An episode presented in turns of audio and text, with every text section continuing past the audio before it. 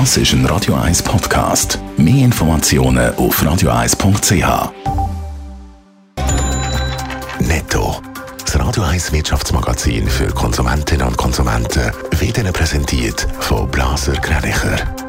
Wir beraten und unterstützen Sie bei der Bewertung und dem Verkauf von Ihrer Liegenschaft blasergreinicher.ch Sabrina Margolin. Der Amazon-Chef Jeff Bezos hat weitere Amazon-Aktien im Milliardenwert verkauft.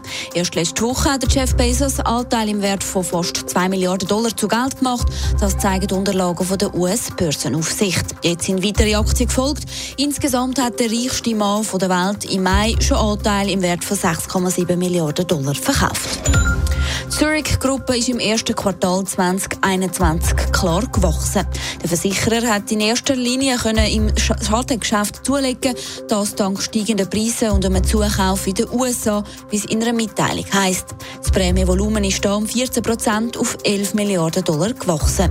Leicht rückläufig hingegen ist das neue Geschäft in den Sporten der Lebensversicherungen. Gewesen. Die asiatischen Aktien sind heute zum zweiten Mal in Folge auf ein Monatstief gefallen. Das, weil Investoren spekuliert haben, dass steigende Rohstoffpreise und ein wachsender Inflationsdruck in den USA zu früheren Zinserhöhungen und höheren Anleihenrenditen weltweit könnten führen. Der Nikkei notiert aktuell ein Minus von 1,6 Prozent. Über einen Lohn redet man nicht, wenigstens nicht in der Schweiz. Wir machen es jetzt aber trotzdem, weil Sabrina Margolina Lohnstudie von FH Schweiz, im Dachverband der Fachhochschulabsolventinnen und Absolventen, hat über 15'000 Leute über ihren Lohn befragt. Ja, und diese Befragung zeigt, dass der Medianlohn bei Fachhochschulabsolventinnen und Absolventen bei rund 99'500 Franken pro Jahr liegt. Beeinflusst wird der Lohn aber unter anderem vom Arbeitsstandort. Zürich beispielsweise ist mit dem Median Lohn von jährlichen 108.000 Franken Spitzenreiter. Die lukrativsten Branchen in Sachen Lohn sind Pharma, Chemie und Finanz- und Versicherungswesen. Weiter zeigt die Studie auch, dass Fachhochschulabsolventinnen und Absolventen ziemlich schnell ziemlich Fortschritte machen auf dem Karrieresteg. Ja, obwohl 70 Prozent der Studienteilnehmenden unter 40 sind, haben knapp 60 Prozent schon eine Kaderfunktion inne und verdienen zwischen 101.000 und 133.000 Franken pro Jahr.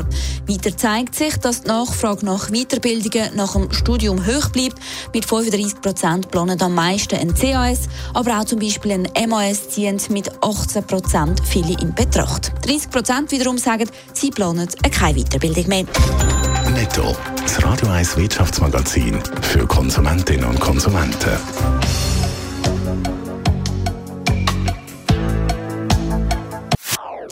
Das ist ein Radio 1 Podcast. Mehr Informationen auf radio1.ch.